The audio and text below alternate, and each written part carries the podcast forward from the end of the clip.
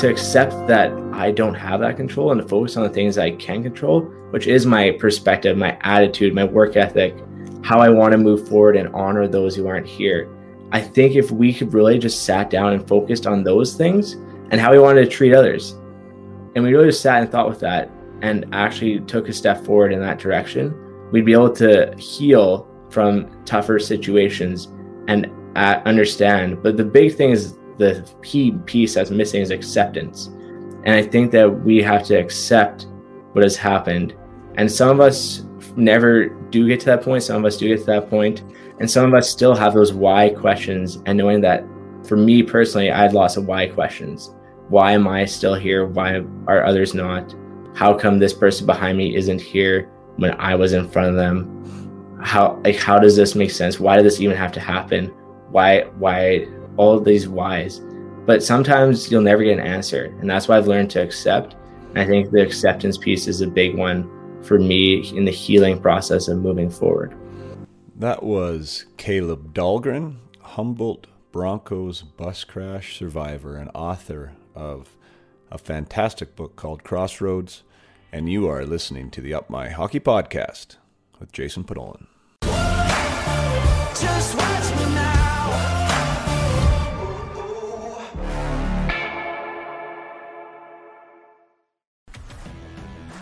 Welcome to Up My Hockey with Jason Podollan, where we deconstruct the NHL journey, discuss what it takes to make it, and have a few laughs along the way.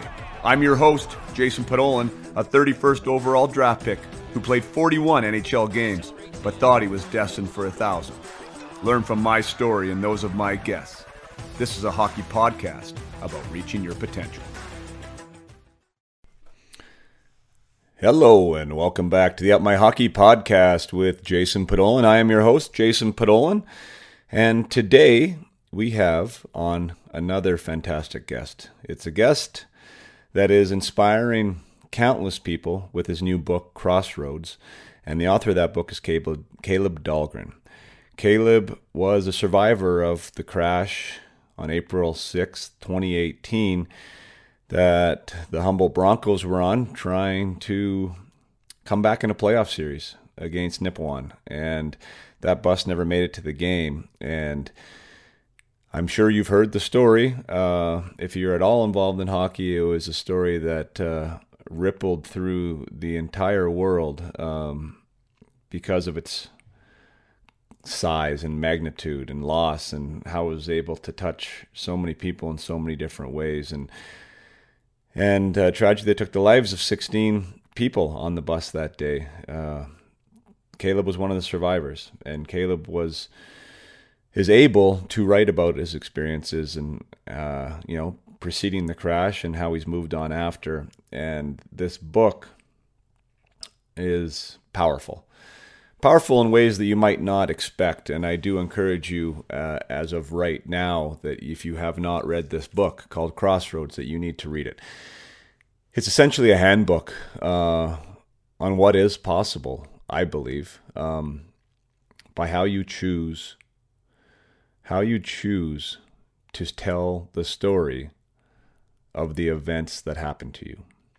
We talk about that a little bit in this episode. Um, there's a lot of things that Caleb could not not control with that bus crash. Couldn't control where they were, who was driving it, what the semi driver did. I mean, the list goes on and on. He did have control over, though, what he chose to focus on as the meaning was of that crash, where his place was in it. He was able to focus on how can I turn this into something positive? How can I turn in turn this into something I can be of service for. And something that was so tragic and hit him more profoundly, you know, than than anyone else. He was on the bus. You know, he was able to use a belief system that he had started to cultivate prior to the crash. That was a part of his DNA and part of his makeup to move forward from something that is immensely tragic and sad and all these other negative terms that we want to put on it. But he has turned this into a light, and he has been able to celebrate and honor those that were on the team, those that weren't fortunate enough to make it. And he has chosen to write this book and to give people the ability to see that perspective is our choice. And, uh, and we can choose to celebrate those um, and the memories of those, or we can be sad and we can think that they should still be here and we can have resistance to what has happened. Um, this is not meant to be a therapy session. It isn't. Uh, it's just, it's profound, I believe, the power of our decisions and our choices that really rest on a belief system of how we choose to respond to situations. Uh, and Caleb has done a fantastic job of showing that, you know what, it is possible and we can move forward and we can move on. And his light and his guidance uh, is helping others uh, all over this planet with with his story and with his uh, with his re- resiliency. He, as I say in the in the in the interview, he he seems he seems too good to be true. He seems like this can't be real. This can't be serious. Um, but he is real, and he is serious, and he is authentic. And it was a pleasure to spend 60 minutes with him. I've never spoken to him before this conversation. Uh, I had read the book. I had heard of him uh, from people like Chris Joseph uh, and others who who have got to know him or knew him, and uh, and yeah, he's the real deal. This is this is Caleb, uh, in all of his light and all of his um, positivity and optimism, and uh, and gratitude. I think that's really the biggest thing. Like grateful, grateful for knowing those players on the bus, grateful for having an opportunity to move forward and to live for them, grateful for the people that you know support him and teams throughout Canada and you know the lives of others and and being of service. It's just such an awesome reminder to all of us uh, that there is meaning in every day and there's meaning in every event and it can be a positive one if we want it to be set to be so. So uh yeah there's my preamble to a really powerful conversation and to a really powerful book. Crossroads is something that you should read. Um, crossroads is a book that you should buy for others. Um, crossroads is in honor of those who perished and i believe it is a shining example of something positive that can come out of something so tragic. So, without further ado, I bring you Caleb Dahlgren.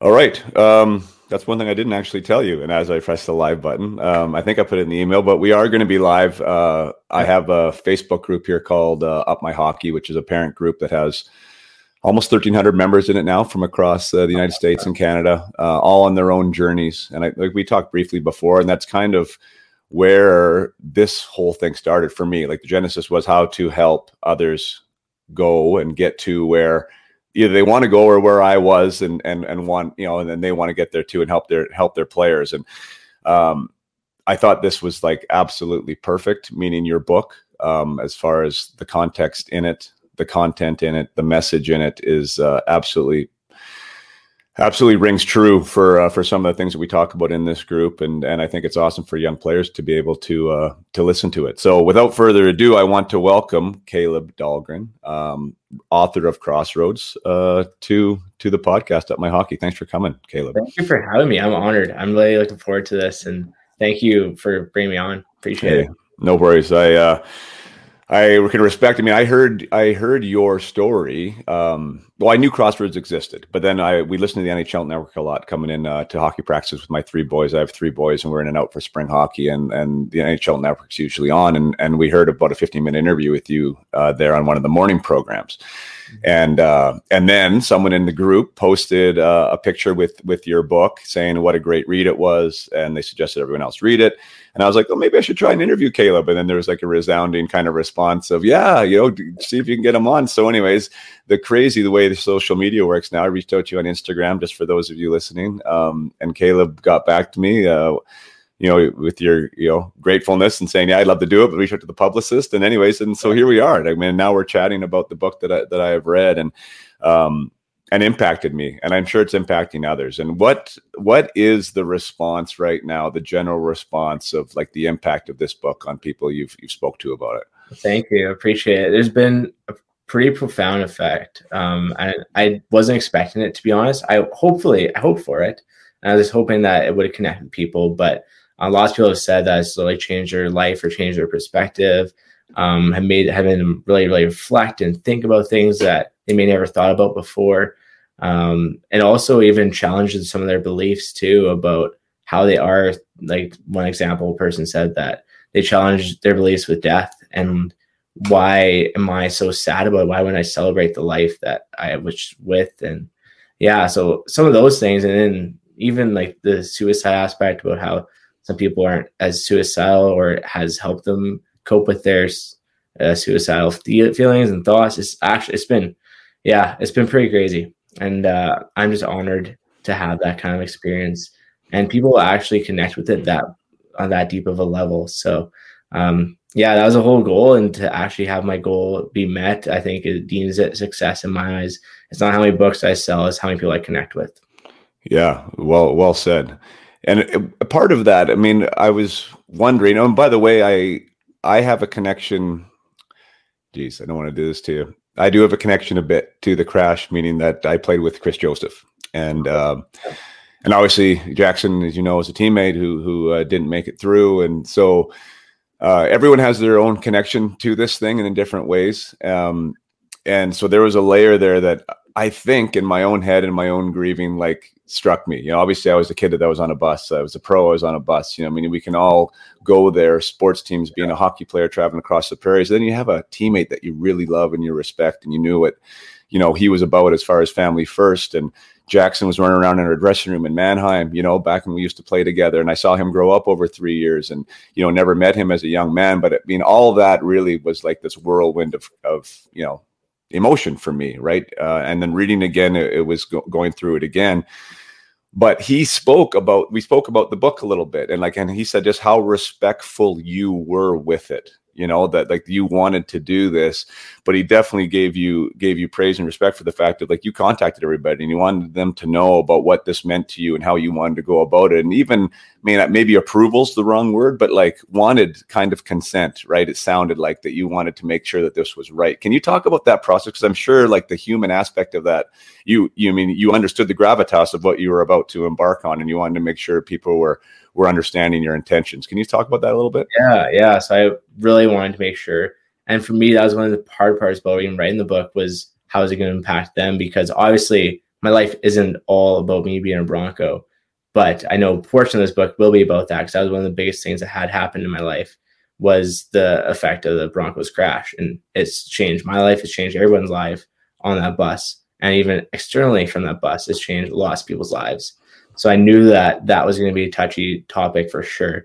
And I really wanted to honor everybody that was on the team and try to get everyone's name in there um, who was a part of the Broncos.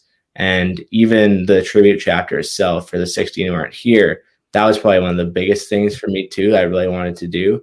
And so I sent off every single piece that I wrote to the individual families. So I sent off Jackson's to the Joseph family and uh, said you can tweak it, you can edit it, do whatever you want um, I'm more than happy. This is my thoughts and how I perceived um, Jackson to be to me, and uh, some things I really admired in him.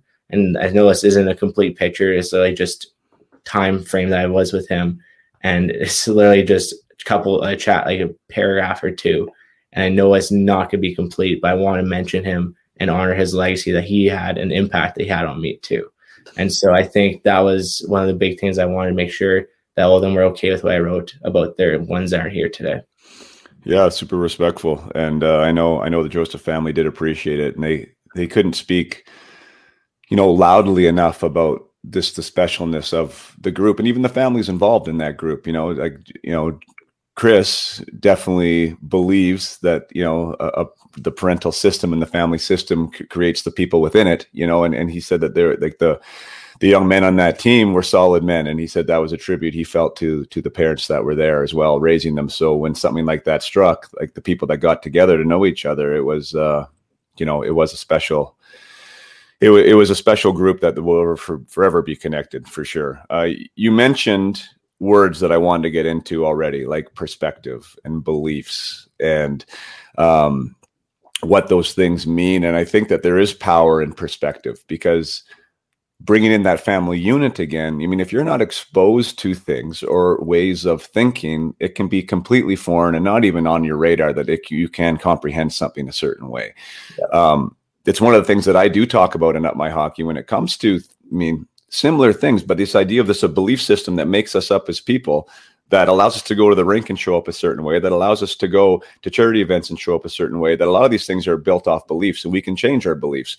It seems to me, uh, reading from the book, that a lot of your belief system was wired before this even happened, right? To be, you know, for lack of a better word, a- empty uh, analysis here, but the glass is half full. Like that, that was the way that you were brought up, or that's the way that you were wired. How much you think was nurture, and how much you think was nature when it came to that overall outlook for you?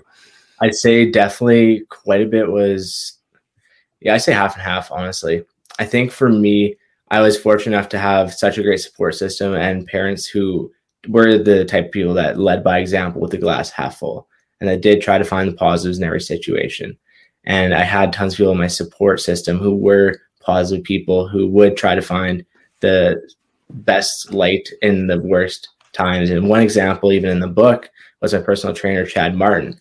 I didn't even realize he was suffering with cancer and a brain tumor and brain cancer, sorry. And he literally lived his life to the fullest and was treating everyone how he wanted to be treated. And then to find out like a month or two before he passed away that he was battling brain cancer was a shock. So he literally didn't look act like he lived with it. He was his same self, always happy, always upbeat, always wanted to make you feel special and treat you like how you wanted to be treated. And that was one of the big things for me that really stood out was just the impact that he had on me at that age and molding me into the person I am. And then even the fact that I should have passed away if I was with my dad in his vehicle. Um, and then when he got hit and he got in his accident, I would have been gone too and just kind of how fast life can just change and to really just enjoy it because life life can go an instant. And i knew that even at a young age losing my teammate. Um, so i really i had this definitely throughout my my life i'd say just through the people i had but then also inside of me too. I'm the kind of person who thinks why wouldn't i try to have a happy life? Like it's not fun having a negative life. And if you do focus on negative nothing positive ever happens because you're only thinking on the negatives and so for me, that was one of the big things was being a diabetic and being told you can't do this, you can't do that. Well, I tried to focus on the positives in that time and really just tried to say, hey, you know what? I can still do this. I can still do that. Um, I'm going to try to make the most of the situation given. And people already have made the most of it. Like Bobby Clarke is one of them who has done amazing things and it was a trailblazer. But um, I think that for sure it was inside of me too but I want to say I give credit to my people, my support systems, because I really truly think they helped made me the person I am today. Yeah, what a wild time with your father and what he went through. And I don't want to, I don't want to really cover the book point for point because I want to give people a reason to read it. But you know, that was, you know, did, did it did it ever get connected to that crash? Was what happened to your dad? Like, was it the crash the the impetus for for the disease that he ended up having? They think so. They think that. uh due to that, it onset the illness.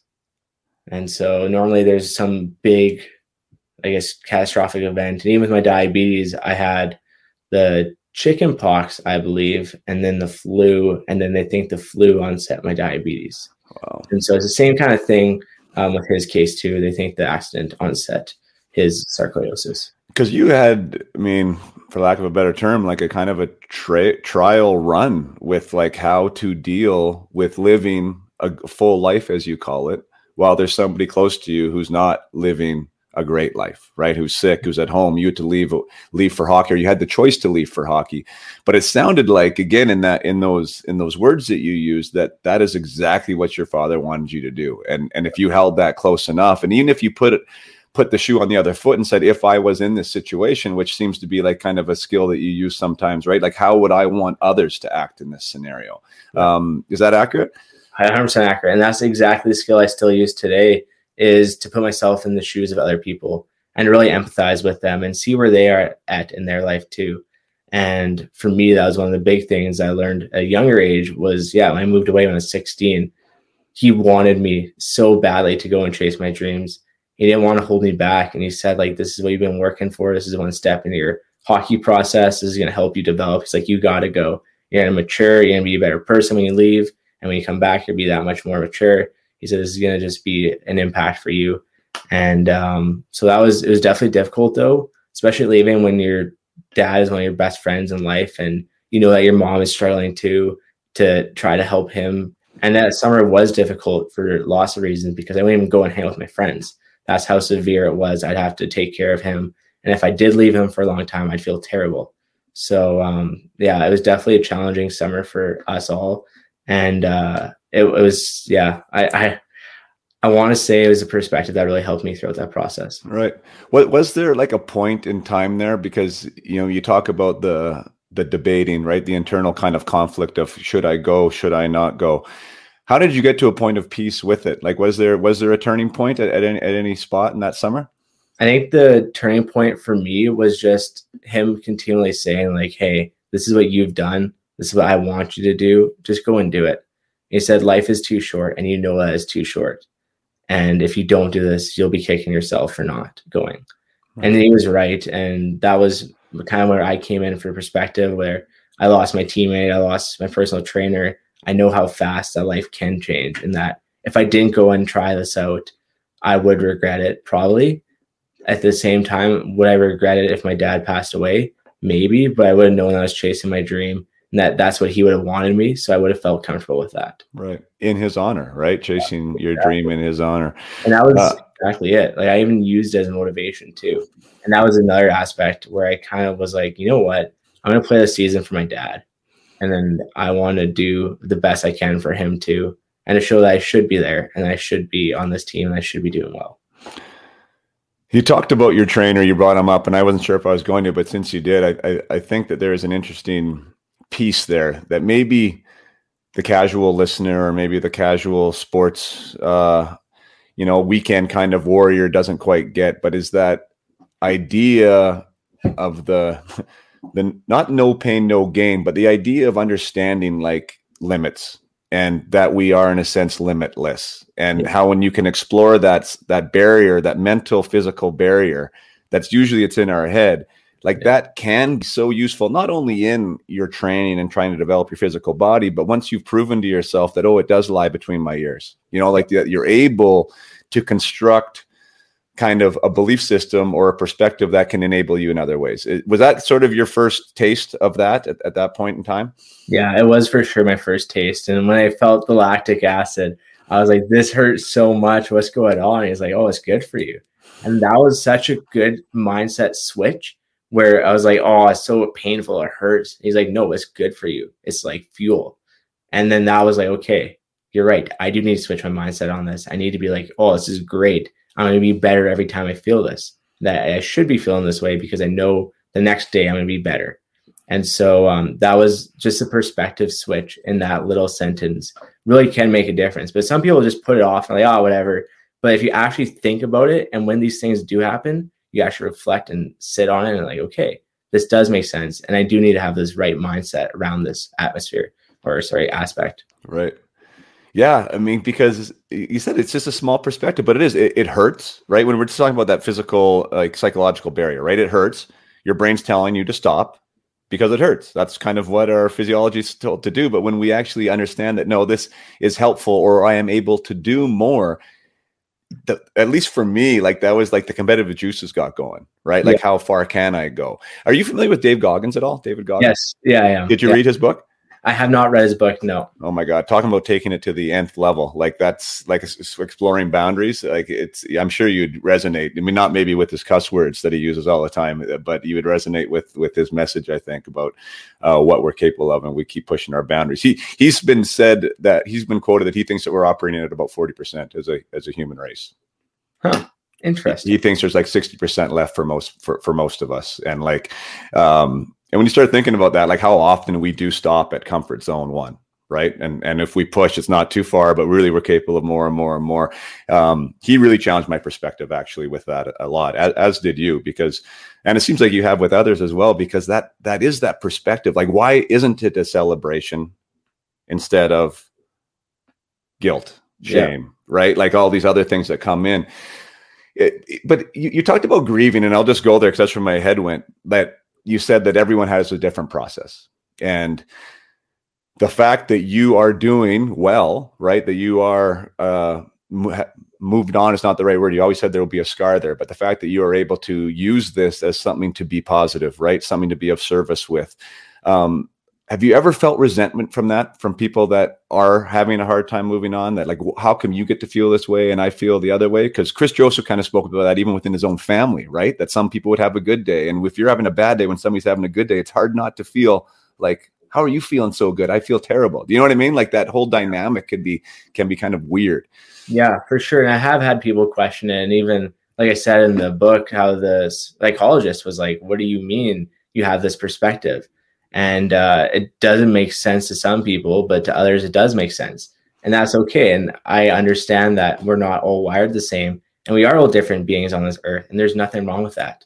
And so, what works for me may not work for someone but I, I think I have for sure felt that um, in different instances. But at the same time, I understand that everybody does heal differently and that there is no right or wrong way either. It's not that my way works and your way doesn't. There's no right or wrong way. And that it may take longer for other people or it may take less for others, and that's completely fine. And that's life. Do you feel it can work? Now, I mean, I'm talking the therapy aspect of getting over grief, which I have zero uh, credibility in, you know, but do you think like that the way like do you, do you think that if you can harness your perspective that this could be a tool for others like that it is available to them do you think it can work for everybody i, I don't think it can work for everybody but i think it can work for sure and it has worked for me and some of the stuff that i even focus on is controlling things i can control and it's such a hard topic to even think about uh well maybe not think about but to actually do because we are so we're throwing so many different things in life an example right now pandemic um, we do have some control, but we don't really have a lot. And I'll just use the example in the book um, as the easiest example so people can relate to is a crash. I literally don't have any control of the semi driver going through the stop sign. I don't have control of who made it, who didn't. I don't have control of my injuries. I don't have control of um, what's going on in next week after my, or I could hit my head and something could happen. So I really don't have much control in life, and we really don't. And we all want control in life or some of us do. Most of us want control in life. And to accept that I don't have that control and to focus on the things I can control, which is my perspective, my attitude, my work ethic, how I want to move forward and honor those who aren't here. I think if we could really just sat down and focused on those things and how we wanted to treat others, and we really just sat and thought with that and actually took a step forward in that direction, we'd be able to heal from tougher situations and uh, understand. But the big thing is the piece that's missing is acceptance. And I think that we have to accept what has happened.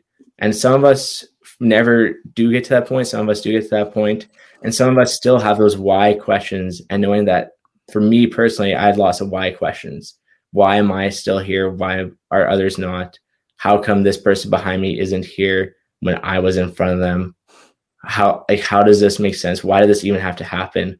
why why all of these whys but sometimes you'll never get an answer and that's why i've learned to accept i think the acceptance piece is a big one for me in the healing process of moving forward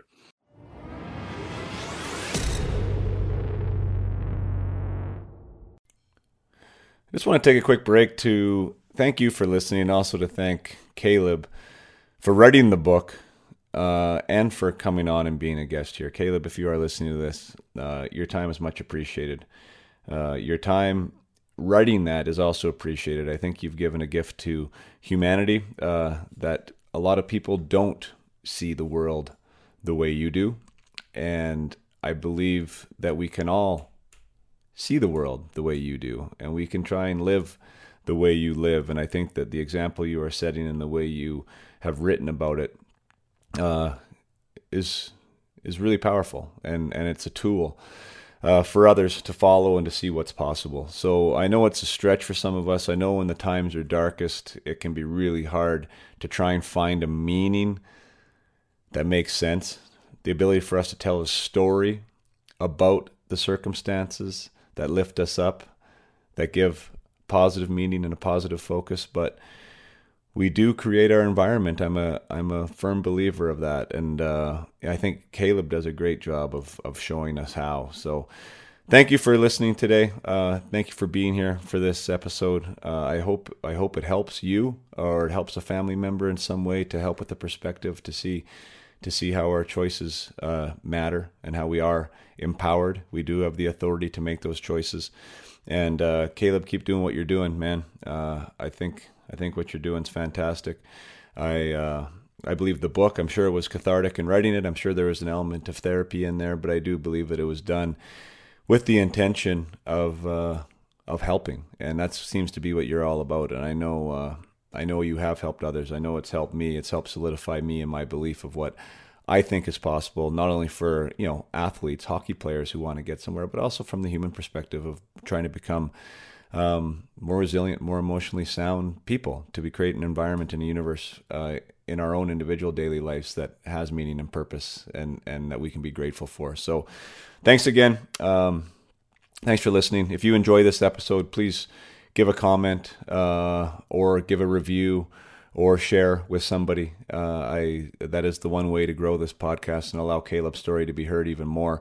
And also, of course, um, support Caleb in the book and uh, and what he stands for here with the proceeds going to stars which is you know who came to that crash site and who helps people every day uh, when times are the worst. So um, double barrel uh, reason here to go purchase the book.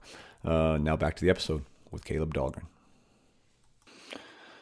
Yeah man. Well said. Like acceptance is such a big word and i've i mean I, i've used it with my own kids in a much more you know unprofound way but it's it's like my one kid's a goalie. You you let in a goal you don't like. Yeah. You don't have to. You need to accept it. You don't have to like it. Yes. Right. Like that's the difference, right? Like you, you have to understand the difference between those two things. Like accepting it is one thing. You do not have to like it. No one has to tell you you like the crash. No one has to tell you anything that you like anything, but you do have to accept that it existed. Right. Yeah. And like that in and of itself then loses the resistance, I think, around that event. You know, and the resistance, I think, is what really hurts us. Um, I want to expand a little bit on how you said there, like so the crash, the things you can't can't control, because it's crazy how much it mirrors what I call my mindset 101, where I talk about I do talk about an event and I use COVID in my event and, and like in my training where because it's so it's so real to most people, right? And to most hockey players. So this COVID thing happens, right? And there's it's a natural response for the majority of hockey players to say, I can't, I can't, I can't do this, I can't do that, I can't do this, I can't. And so what does that do, right? It changes your emotions it yep. changes your thoughts, it changes your actions, and then it also gives you results from that whole yep. that whole train, right? And my whole thing was like, what if we say like what what can I do because of COVID? Like yep. what what am I allowed to work on now that I couldn't otherwise? What where is my advantage here that others aren't seeing? Right. And then all of a sudden you start seeing clues the opposite direction. And guess what? That changes your emotions, it changes your thoughts, it changes your action, changes your results, right? Like it's it sounds like that's what you're talking about, right? Because yeah. that yeah, because that crash you've turned into being a positive. What is good about this? How can I honor these people? How can I move forward? How can I give back? And your focus seems to have allowed you to do that and to impact others. So I don't know. Can you maybe add some color to that at all? Like about that choice and how there is one there? Yeah. Oh, there is definitely. And the thing is, there's a quote out there that says life is 10% what happens to you, 9% how you react to it. And I've always lived by that quote. And maybe it's not the percentages are the same, whatever, but it is true because in every situation, we can control how we want to react to it. Any situation, any situation, we can control how we want to react to it. And our choice afterwards really dictates our future. And that's kind of the whole idea behind even the crossroads aspect was that we are faced with these life situations that put us in the middle of a crossroad. And we can either choose to go down the positive path or down the negative path or just choose any path that we want to go down. And for me, I wanted to choose the positive path in the right and bright section and try to find light in the darkness. And there really wasn't much positivity coming out of the crash, not gonna lie. But I tried to make some positive things out of it. And one of the things was just being grateful for the aspect of having known these people on the bus and having to develop a relationship with them. And even grateful that I still have an opportunity to live today and to live for myself, but also for the 16 who aren't here too, and to make the most of my time while I have it. And like you said, we have to focus on what we can control. And so I did work on my beliefs and my attitude and my work ethic and how I wanted to recover from this and what I wanted to do moving forward to honor them and to also honor myself and follow my passions and dreams. Right. And then, like you said, where you put yourself in their shoes, that was a big one for me too, where I was like, if I'm not here on this earth, how would I want others to live? Would I want them to be sad, to grieve with about me, and to not live their life to the fullest or to have hurt in their life? No, I'd want them to be happy, to enjoy life to the fullest, to remember me, to celebrate me, to make the most of their memories, and to really enjoy life because it, it can be gone fast. So I think it's a it's a pretty big perspective, but I think once people get to that point, they can find some healing. Yeah, thank you for that. And for those who just joined, I said we are we are live here. It seems like it actually didn't go live in the group, but I'm live on my Facebook channel. And by all means, if you have a question for Caleb, those joining in, thank you for joining and sharing in his story. Um, Caleb, you I read in your book that you always be remembered as a Humboldt Bronco survivor, and there I have it uh, across the the ticker at the bottom, right? I mean, one, you're a fantastic human being, and maybe I should have put that there, Caleb Dahlgren, fantastic human being, because you, I mean, you're a star, you're a star example, and but so much so, I'm going to tell you a funny story because that first interview I told I listened to you right on the NHL Network, I got off that 15 minutes being like one of those psychologists that talk to you, right? I was like, this guy's too good to be true, like th- this, there's no way, there's no way this is real, like. I wasn't that defiant, but like it was like you just come across as like, wow, man, like these people actually exist. Like you can be this positive and have this type of an outlook. And then when I talked to Chris Joseph again, he's like, um, that is so surreal to me, like how that even works, right? Like that. And maybe I'll let you uh, tell it, but I mean, it sounds like you are, I mean, a freak of medical history, really. Like what has happened to your brain? Should you yeah. shouldn't be doing what you're doing, Yet the one thing that was affected the most was like this natural beauty of your empathy, right? Which went on hold for a while, almost like to recover and come back even stronger. Uh, can you just talk a little bit about the lesions and the bleeds and kind of what that little time was like for yourself and your parents? Yeah. So I suffered, uh, I'll go through all my injuries. So I suffered a severe traumatic brain injury and a fractured skull, puncture wound to my skull, a scalp degloving. So this whole side of my head was completely shaved off I still have some scars here, but I'm also balding too, so that probably doesn't help. Um, I have an excuse. yeah. Broken neck, broken back, um, blood clots in my left arm, right eardrum, uh, muscle nerve ligament damage in my neck and my back.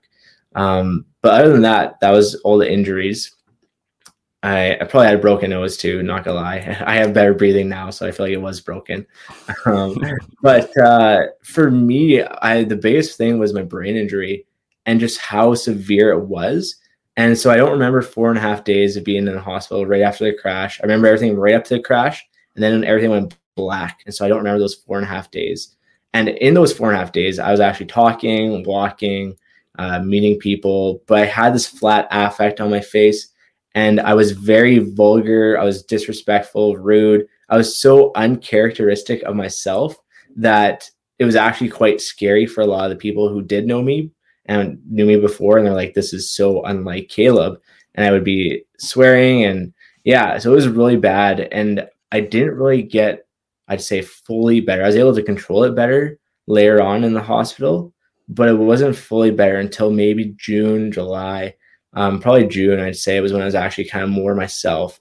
Um, but yeah that was due to the brain injury that i had and yeah i did i was not empathetic at all. I was disrespectful to quite a few people who I would never ever be respectful to or, or never to anyone, honestly. Yeah. And um, so that was definitely challenging. And then coming back, I I yeah, I just kind of became myself, like I said in June. Could you reckon? Like, did you recognize you weren't you? Like, was there? Did you have that type of self awareness, or did you not know? I it's over the first four and a half days. I did not know um, at all. I had no idea. And then when I kind of came to my senses, and I don't know how to describe it, and I don't know why I came to my senses on that day or how it works. And based, I guess we'll go back with the Marvel of the dark doctors based on my image of my brain. I shouldn't be able to remember my name, how to walk, how to talk. Um, that's how severe a brain injury it was. And so throughout this whole process, it was difficult. I didn't really know how severe a brain injury it was until I started doing more testing and all that. So I didn't know that, but also I really didn't realize I was different until, oh boy, I'd probably say a week into it. Um, and maybe even a little bit after. And it was when I started getting the pictures and videos of myself. And I was like, is this really me? Like, am I actually telling this? Am I saying this? Am I? And so, yeah. And I saw a picture of me in Prime, Prime Minister Justin Trudeau, and I had no idea he came to visit. I didn't even remember it whatsoever. I was like, I don't remember even meeting him. And my parents were like, Oh, you should remember meeting him. I was like, What do you mean? And they're like, Well, you were really rude and didn't want to meet him and you didn't like him at all. I was like, What? like, what? So that was when it really hit me that was way different. And then I could also feel myself wanting to be more, I was more agitated per se. I was like more high strung and agitated in the hospital. Um, and so then, yeah, by the end of May, I was kind of back to my normal self. But yeah, with the doctors being marveled about it, it was, um, they deemed me as a miracle. Um, and that I have, I honestly have done better on my tests than I did even before the crash. Yeah. So it's, yeah, it's, it's pretty under, unbelievable. That's I, crazy. I'm just very grateful for the opportunity to be the best shape I possibly can be and uh, still live a normal life. Yeah, I was curious about that because I, I either I missed it or I couldn't pick it up. I was wondering if it was like a gradual kind of progression back to yourself, or was it, like a light switch moment? Yeah, it was more gradual. It was gradual, yeah. So it was over every day. I'd get a little bit better, but I when I realized I was different was probably like the first week after the crash. Right. Um, when I was in the hospital and I was like super agitated. I was never ever agitated. When I like get mad at certain things, I would never get mad at, and I wasn't as easygoing as I normally was. Um, so it was definitely a gradual process.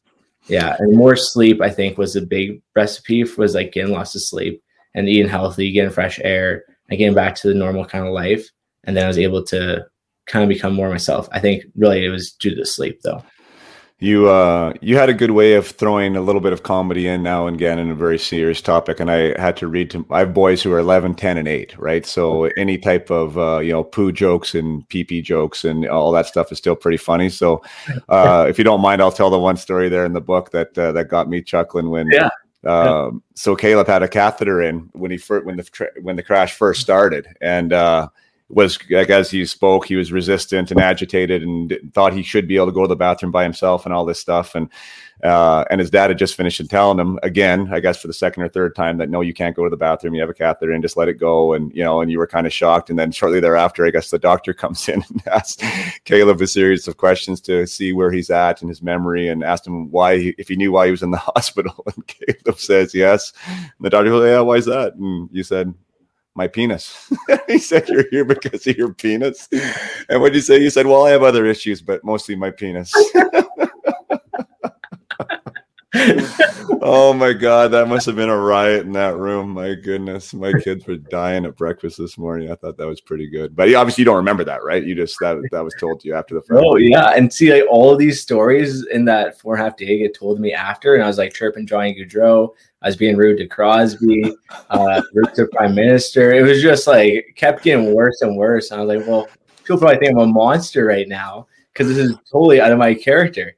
Right. Uh, yeah, I was even rapping Eminem in the MRI room as we're waiting to get my MRI. Like it was just, yeah, it was it was different. That is so nuts. Um, I want to move on and talk about the boys a little bit. I mean, you did a you did a fantastic job. I mean, of telling the events that you remember leading up to that moment in time, and uh, and for anyone who's been on a bus, I mean, the beauty of the bus is the bus is the bus, right? And and the cat calls and the chirps and the questions, and you know it's 19 different guys every time, but it's it's always kind of the same. And so I could definitely relive those moments. It seemed like it seemed like it was a special group even before that happened. Um, and that's what Chris said. That's what Jackson had spoken about. Others on the team have, have said that before. Uh, the crash obviously immortalized that group of individuals um, in a period of time, but can you speak about that group? And I want you to speak, if you wouldn't mind, about the stuff that you guys did together and like which you were a leader in. And i talk about leadership a lot and i talk about the value of inclusiveness and the account of being a good teammate and how these things really do matter. Like where where in the whole spectrum do you think that like decisions made by the leadership group by the coach um, brought those guys together and, and and made you guys special? Yeah i think for me the first part was that darcy brought in good people first and then good players second and that was the whole basis of our culture was that we had good people in the dressing room and in the organization so that on ice there would be no issues there'd be no clicks anything like that um, obviously, you still have your best friends on team, and you have your friends and your teammates. Um, so I think that the big thing within our leadership group was that we wanted to connect with everybody and open up the floor to have certain special nights. And so uh, we did lots of community service as well in the Humboldt community, which is another aspect that we were able to really kind of dive deep in. And we do like hot lunches at elementary schools where we'd all wear Broncos jerseys and serve lunch to the children play at recess with them, or we'd go um, out and skate on ice with a practice. So we, we, try to do quite a bit, or even the community skates too. Um, we try to do quite a bit in that community to bond together and also bond with the community. And one of my favorites was like the snow shoveling day when we had to mm-hmm. shovel snow for our community and we played a game the next day afterwards. And then our, our first game before our last game before playoffs. So um, most hockey people know that last game before playoffs is like you got to be dialed in you gotta be ready to go. Everything's gonna be clicking because playoffs are coming up next. Um, so it was really interesting in that atmosphere of community, but also away from the rink, we would do tons of other stuff, and we'd have, I guess, um, bachelor nights. I love that one. That was great. and then we do like bachelor TV, reality TV show we'd watch every Monday, and there'd be 15 plus guys on our 23 man roster. So like I think that goes to show and it was like closer to like I'd say a good 20 all every night, every Monday that would be there. So I think it was just so funny how tight knit we were. And it was, I don't think everybody loved The Bachelor. I think it was more they loved being with each other. Yeah. And then even Riverdale Thursdays, we do that too. And we also had um, Chapel, which would be like team event where we'd go and talk about life lessons and things that we can apply to our team, such as accountability, respect, love, um, and what are those things and how can we model that within our group so we did tons of community events and team events uh, that really made us close. And then the fact that we all had good people on the team who cared about each other and wanted to spend time with each other was another aspect that uh, i'm very grateful to be a part of.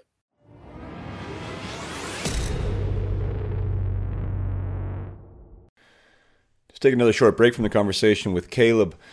Uh, to let you know if those of you who are interested, it's it's amazing talking with Caleb as you're hearing here during this interview. Like there are so many similarities between his approach and his seems like almost natural aptitude for this and what I have found more through research, trial and error, and uh, and through teachings that this is possible. And this is what I talk about at my hockey a lot. This is what some of my programs are based around is is the ability to create a system that supports us in our goals and dreams. And you know, Caleb, of course, is, has done that. I mean, his goals and dreams were to help people, and he had to shift some of them because it didn't involve hockey anymore. But he was able to use um, the events of his life and not just the crash, the Humboldt crash, but as you've heard, I mean the the the relationship with his trainer, what happened with his father, his his diabetes, all these things were reasons or things that could have got in the way. Yet he was able to find a meaning that served him, that also helped him serve others. Uh, and I believe that's a skill, and I believe that's a skill, and it is one that we talk about it at my hockey. So if you're familiar about what my, if you want to be familiar about what my hockey speaks about, by all means, check out upmyhockey.com. You can see a little bit about my story and what I believe and, and how I believe I can help athletes and hockey players um, become better athletes and become better teammates and be more desirable. And it's something that we talk about in this interview here with Caleb that, you know, that was the first question that Darcy asked: "What type of person is he?" It was something that I never thought about as a player uh, when I was playing. What type of person is Jason Podollan? What what am I bringing to the table here? Uh, I believe we can have tunnel vision when we're when we're doing anything actually, and and maybe especially a sport. But like you think about your what you're bringing to the team in terms of what skill set, you know, that I always deemed myself as a, a, scorer, that I was going to score a big goal in the big moment or be a guy you could rely on to, to show up in the big games. I never thought about who that person was in the locker room, though, or what that person was on the bus and how how my presence on a team was either making it better or making it worse from the human perspective. And these are big things uh, that I think as hockey players, the quicker we understand that, um, it helps us and not only does it help us, but I mean, it obviously helps in everything. It, it helps you in, in, in your family life. It helps you in your relationships. It helps you anywhere you want to go. So there's no reason not to be talking about it. And, uh, and when Darcy Haugen was asking the question, hey, what type of a person is he? There's other, there's other coaches that are like that. There's lots of organizations that, like that, that are thinking about culture and what is happening inside that dressing room to promote high achievement and to promote, you know, the elevation of others. And how do we get more performance out of these players, and it oftentimes comes down to the character traits involved and um, and the approach to the game and the approach to each other that that makes a huge difference. So I digress a little bit. If you want to find out more about Up My Hockey, uh, by all means, go to Up My Hockey. You can see what's going on. Uh, there is team services there and individual. Uh, I've sp- I've spoken to uh, Caleb after this this interview and uh, got his number, and you know our our kind of philosophies align so well. It'd be crazy for us not to do something together. So um, watch for maybe Caleb and I down the road. Who knows what will happen with that, but. Uh, definitely a firm believer in what he's talking about and his approach, and I think it's you know it's a in your face reminder that uh, that I'm sure that you can apply to something in your life that's like, wow, what if I just try these principles that he's using here, that he has used for himself, and see if I can get out of this, you know, slump, dark time, relationship issue, uh, issue with a coach, uh, bad relationship with a teacher. Who knows what that scenario is, but try to see if you can give it a powerful meaning. What can you learn from it? Where's the solution for you? How can you make this of service to yourself and to others? And when you start asking those questions, the brain is an amazing an amazing tool. It will find answers to the questions you ask. So um, choose your questions carefully because they turn into things called actions. And uh, Caleb, Caleb is is showing us how those actions can make a difference. So uh, I'll bring you back to the interview with Caleb Dahlgren. Yeah, that's pretty special, and it sounds like Darcy was a you know was a special coach. I've talked to hockey people outside of your team, like just from the coaching element and like how well respected he was. That he was a learner, that he wanted to complete, continue to improve and to get better, and he wanted his team around him to get better with him. That he wanted to uplift people, and um, you know, definitely didn't I mean, hockey was what he was doing, but he understood that it was bigger than hockey, right? And uh, and I think that's a pretty wild thing. And his first question was always, "What type of person is he?" And um, it's one of the things I say in this group all the time and on the podcast is I think that's the that's really the new evolution in hockey. I think is is not only coaching the person behind the player, yeah. but like looking for the person behind the player, right? That's going to help the player, but it's also going to help all these other things in the locker room, which you've spoke so eloquently about in, in your book. What do you think is the advantages of being a quality person? Like how to the message to the younger kids out there, like why why should they matter? Right? Like why why does that matter? If if they're a really good stick handler and if they're really good on the power play or they score points, why does it matter what type of person they are, what type of teammate they are? Well, because that's how you win championships. And you could have the most skilled team ever developed with all bad characters and they'll never win a championship because character really determines your success. And that's what Darcy always alluded to was that.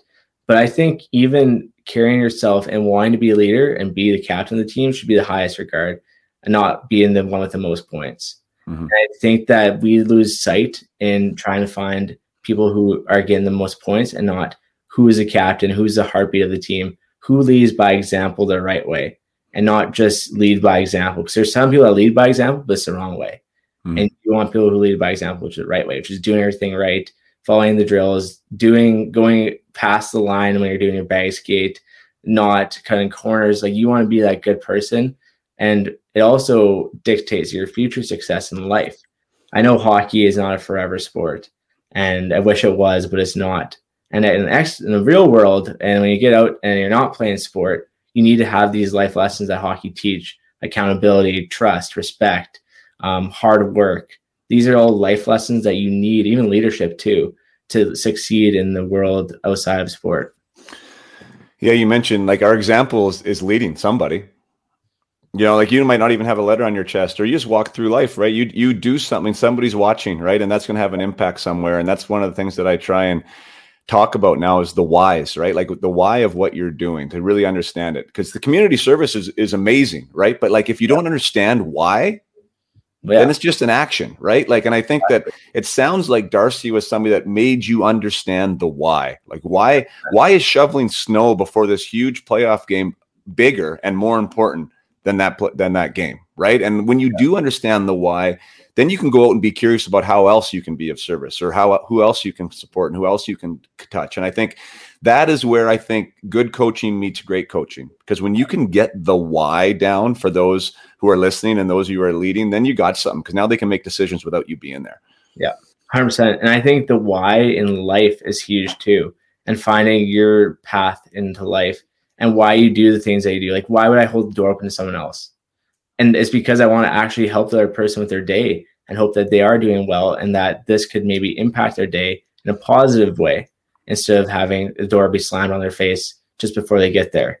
And why would I why would I go out for community service? And it's because it truly helps me helping other people and fuels my soul, makes me feel good to know I can put a smile on someone's face without expecting anything in return. And then even like lots of other things. Why do we even play hockey? And like, there's mm-hmm. so many questions about, and you can can search for those whys. And um, I think if we understand who we are as people and we are more self aware, then we become better leaders too, because we know what works with us, we know what works within the team, and being a good leader opens opportunities for the future for sure. And the second that you aren't a good leader is the second the door starts to close. So that'd be why you'd want to be a good leader and why you'd want to embrace being kind to others, treat others how you want to be treated, is because your opportunity is open because people want good people on their team. And that's what people are looking for nowadays are better people than they are players. Yeah. Well, people are understanding culture. I mean, obviously, if you can have both, you mean in the hockey world, if you can have immense talent, have immense character, well, that's when you get like a Sidney Crosby. You know, like the, that that's not an accident. You know, like the two go hand in hand.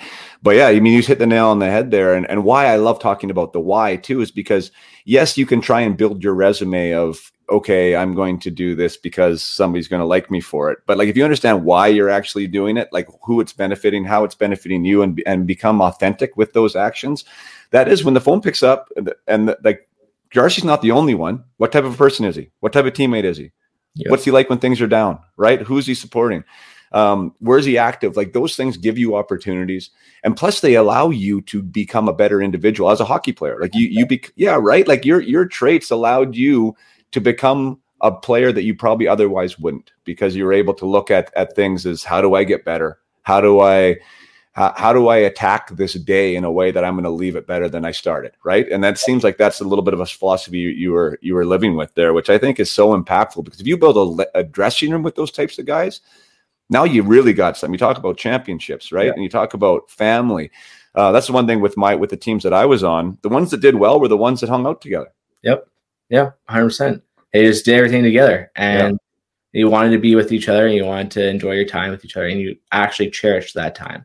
Yeah. And not in groups, not in like the groups of three or four, right? But like you said, together. Like and and you said you'd you'd you would you have to orchestrate those nights. So you have to be yeah. intentional about it because it doesn't just happen. It's not like, oh, this year we got a good one, right? It's like people pulling strings and like making sure that these events get organized. And then you start caring for each other. And when you start caring for each other, that's when really special stuff starts happening on the ice. And those are the moments, I mean, for sure that I remember, like the years they don't always lead to championships. Sometimes you get close and you yeah. don't quite get there. Yep. But those bonds and those relationships you just can't take away. And that's the and that's really the best part of the whole sport in my in my opinion. But sure. Um we want to talk about the family first with Darcy, maybe. You mean I think it's a yeah, it seemed to really be authentic and real. I mean, it's one thing to put something on a dressing room wall, and I've been in those dressing rooms too, right? Yeah says perseverance it says respect it says this but you don't it's kind of hollow because you don't really hear it it's not ingrained in the dna of what's happening but that was the first words on the wall for him was family first, and it sounds like that was really taken to heart. Can you speak about that a little bit? Yeah, for sure. And I think for me personally, my family is the hockey family too, and I would always put my family, my parents, and my actual family, and also my hockey family first. And I think that Darcy was meaning more of just like your own families first as well.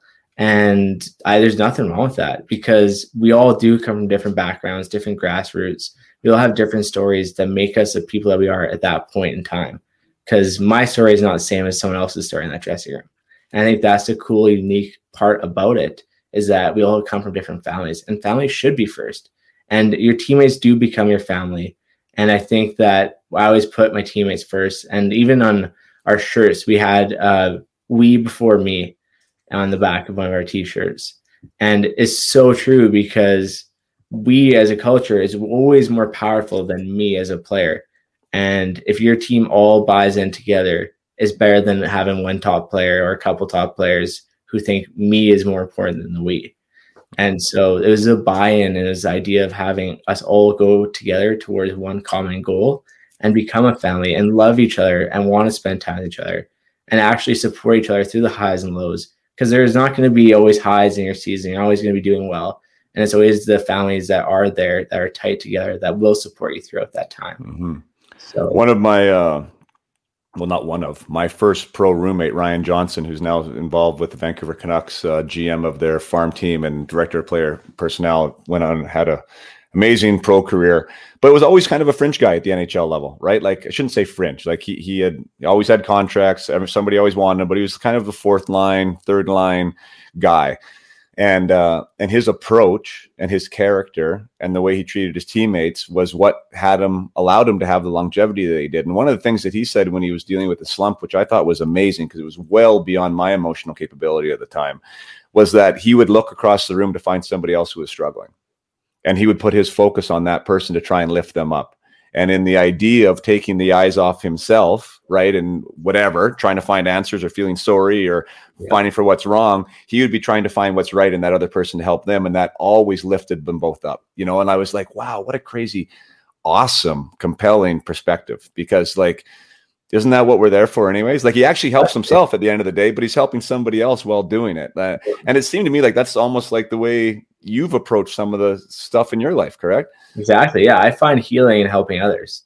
And it is sometimes a weird concept to think, but me, like you said, me lifting them up lifts me up too because I'm helping them, but they are helping me just as much by filling up my emotional bank and making me feel good and warm on the inside that I'm doing something good for them. And so it works both ways, I think. And that's a great example of somebody doing that. So. Yeah. There was um the one story, and I can't remember the name that you gave them, but the four guys that you would oh, drive oh, the, crew. Yeah. The what the what crew? Taxi crew. Yeah, the taxi crew. Yeah. So can you talk about the taxi crew? Because I think like for me, as far as embodying like respect and empathy and equality and inclusiveness and all these things that are like easy words to say but maybe hard to enact like i think that really encompasses all those things. And for you to come up with that on your own at that age uh, to think that's a good idea and to enjoy doing it and like you know to think that it's just the right thing to do. Can you talk about that? Because i think that's a really awesome story. Thank you. Yeah. So for me i was driving back from one of our exhibition games and I saw that uh, one of our super fans, and they are they are super fans of Broncos. Dallas had his bike that was broken, his chain, and um, he was walking back, and I just drove right by him, and I kind of was like, "Oh, that's Dallas, isn't it?" So I stopped and turned around, and went back. I was like, "Hey, um, do you need to ride back? Like, I see that you're walking your bike." He said, "Well, that'd be great." So I ended up hopping in my vehicle and uh, took him back, and I found out in chat that he normally would bike to and from the games and that he wanted to be there early so he could see the opening face off, and that sometimes the bus that they would normally get taken on sometimes leaves earlier because people have to go to bed earlier.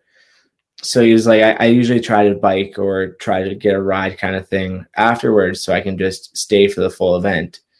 I thought, oh, why don't I just take you? Like, would would you be okay with coming to the game with me and then leaving afterwards? He's like, so what do you mean? I was like, well, I'd bring you to the game and then you'd be there about two hours early. It'd be a lot if you're okay with that. Then after I take you back probably like half an hour to an hour after the game. And he was like, I'm down. I said, Well, do you have any friends? Like, yeah, can I bring some friends? Like, sure, just pack the vehicle, bring uh, three others, and we'll load the vehicle and take you guys to and from every home game.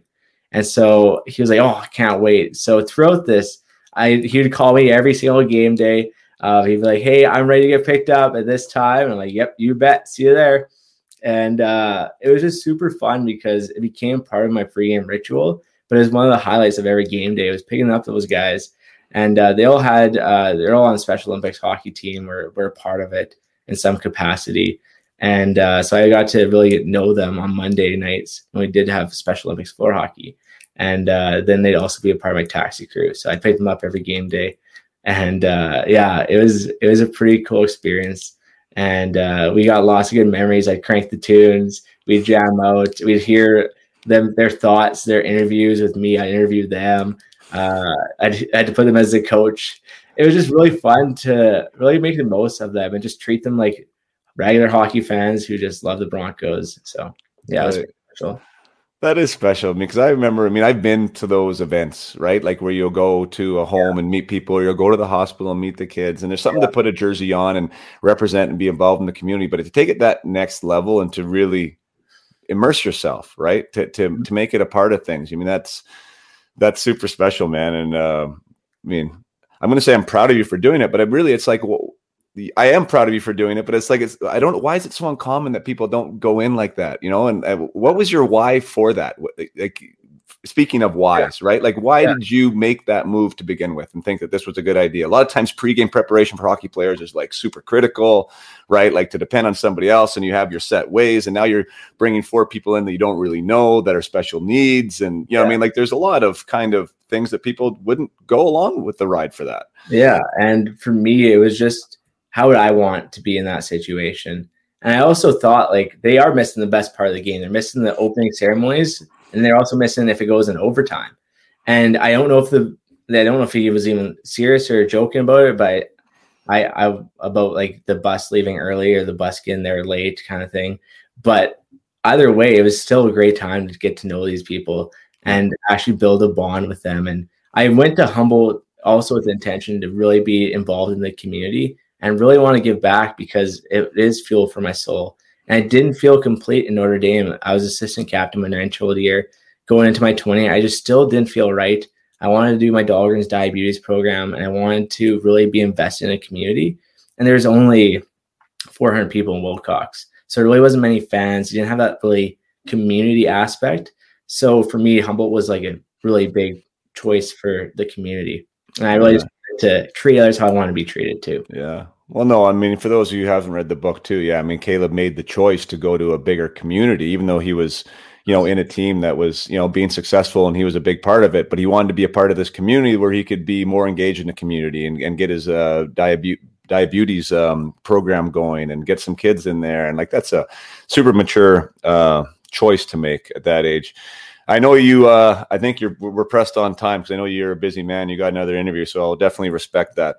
Um, I guess I'll close. I mean, I'm an only child too, uh, which which I didn't mention, but like I, I what hearing you talk about your teammates, and I think for us that probably means a little bit more like those guys in the locker room because I didn't have a brother, I didn't have a sister, and those those were my boys. Those were my those were my brothers, and like figurative words, literal words, and and you know, like it's just that was my family. So I think that um, I definitely have special bonds through everyone uh, that I've played with, and uh, and I know that that team uh, is going to leave a mark on us all, and uh, and I'm just so proud. As actually, I'll put one comment here from B. Kaleb, you're a force that is going to help so many people, and already have. Keep it going, man. We are all we are all proud of you. So, Thank you. Um, Thank you. Yeah, you're doing an amazing job. You know, the book is amazing. For those of you who have not read it, by all means do. Please read it. I think at the back it says that you know part of uh, any of the of the proceeds goes to um, the the di- is it the diabetes? The Stars Air Ambulance. They oh, help the save lives. Yeah, helps yeah. save lives on April 6th, and they literally save lives every day. So I wanted them to be recognized and thanked for all their support. So yeah, portion proceeds will be going to them. Yeah. So if you didn't need any more motivation other than this might change your life, other than this might change your perspective or give you an idea about a belief system that you can, you know, digest and metabolize and use on your own. I mean, even the purchase of the book is going to help some people that help people every day. So, um, Kaleb, you're doing amazing things. I really appreciate you taking the time to come on and chat with us here. And um, I wish you nothing but the best moving forward. Oh, thank you so much. I really do appreciate it. It was awesome chatting with you too. We have very similar mindset, so it's always nice to talk to someone like that. Have a great day, Kaleb. Thank you, you too. Thanks so much for being here today for that powerful conversation with Kaleb. Uh, Kaleb, thanks again for taking the time. Uh, it's amazing, you know, how this interview even came to be in this day and age. Uh, that we were able to spend the 60 minutes together. I've never met Kaleb before. Uh, we're able to connect over social media. As much as I hate some aspects of social media, it is uh, it is a great tool when used as such. And and now and now you've had the opportunity uh, to hear Kaleb in on my platform called Up My Hockey, and you might not have otherwise had the opportunity to listen to him. So. Uh, my ability in whatever small way, shape, or form to help Kaleb spread his message and uh, and get his book out there and who knows it could inspire one person it could change one person's perspective on something that's happened to them and help them to move forward and you know what kaleb has done his job and i have done my job as well so very very thankful for this conversation i know for me personally it has helped me the book has helped me yes i shed tears yes there are emotions involved in this that aren't always construed as positive but that's okay too right? Like emotion lives within us, and we are going to have sad days or we're going to have dark times. Uh, we need to allow that to happen. But we do, at the core of it, can know that we have the ability to use things how we see fit, how we can keep our goals in mind, how we can keep our dreams in mind, how we can help others along on their dreams, uh, and use things for good. And uh, yeah, I just love that reminder. Um, if Kaleb can do it, I'm sure I can do it, and I'm sure you can do it, because uh, life's going to throw some curveballs, and uh, we need a toolkit, and we need a resiliency kit and survival kit to help us get through those the best way we can. And uh, one thing that I've learned uh, through this process of Up My Hockey and through this process of you know helping athletes uh, realize some goals and dreams is that one sure way out of your own personal suffering or your own personal turmoil is to help others. Focus on others. Focus on service. Focus on on uplifting. And whether you're an athlete uh, who's on a junior team, whether you're a teacher, or whether you're a construction worker, it's the same thing. You know, like having that as being part of the DNA of, of why we wake up is so helpful on a personal level. So that was one of my big takeaways. I'm sure there's others for all of you, but um, the one thing for sure is that get Crossroads and read it, and keep it on a shelf, uh, and give it to somebody after you read it, or encourage them to to buy it and give it to someone else after they read it because uh, it's good stuff. And uh, and I think it's a tribute too. I don't think this is something that should be forgotten or uh, passed over. I know we're three years removed from the crash now, and it's something that uh, I definitely remember on more days than, than just the anniversary because it is a, a reminder of purity. It's a reminder of, you know, uh, pureness. You know, pureness just comes to mind. Like there's something so pure about that team going to that game, uh, trying to come back from a 3 1 deficit.